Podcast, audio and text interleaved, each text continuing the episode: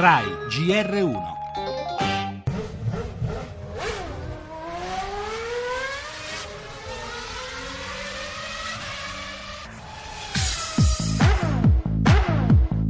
Quest'anno sentiamo il peso della responsabilità di far bene, ma soprattutto non vogliamo deludere nessuno. I piloti hanno un compito preciso, che è quello di portare la macchina al traguardo e magari vincendo. Mia nuova macchina mi piace moltissimo. Spero che abbiamo una grande stagione e vinciamo tanti Gran Premi.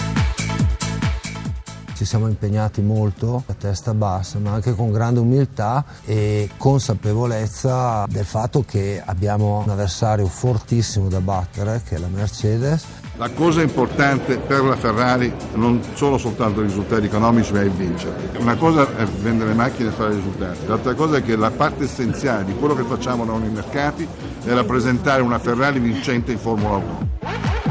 E la vittoria oggi è mancata, ma la Ferrari c'è. Sergio Marchionne, presidente del Cavallino Rampante, non ha mai nascosto che l'obiettivo è riportare il titolo mondiale a Maranello. Non so quando succederà, ma voglio assicurarvi che noi ci proveremo da subito, aveva detto alla vigilia del Gran Premio d'Australia. E così è stato, come anticipava ai nostri microfoni Maurizio Arrivabene, il numero uno della scuderia Vettel, di cui abbiamo ascoltato l'auspicio, e Raikkonen ci hanno provato con una fantastica partenza. Gli ultimi mesi sono stati epocali per il marchio Ferrari, con l'indipendenza da Fiat Chrysler e la quotazione in borsa nello scorso ottobre a New York e a gennaio a Piazza Affari. Una dimensione sempre più internazionale per il brand dell'eccellenza italiana, forse più radicato nel suo territorio, Maranello, la provincia di Modena. La vera forza della Ferrari, dicono gli uomini della scuderia, sta proprio dove è nata e dove si è creata la leggenda.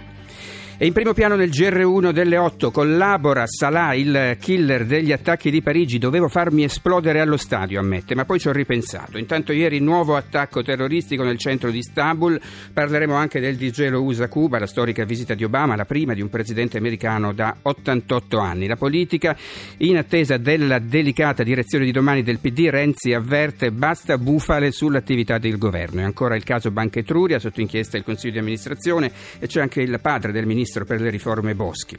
Telecom cambi al vertice, lascia l'amministratore delegato Patuano. Lo spettacolo al via su Rai 1 Come fai sbagli, una serie dedicata alle famiglie di oggi. Ancora lo sport con il campionato di calcio e MotoGP.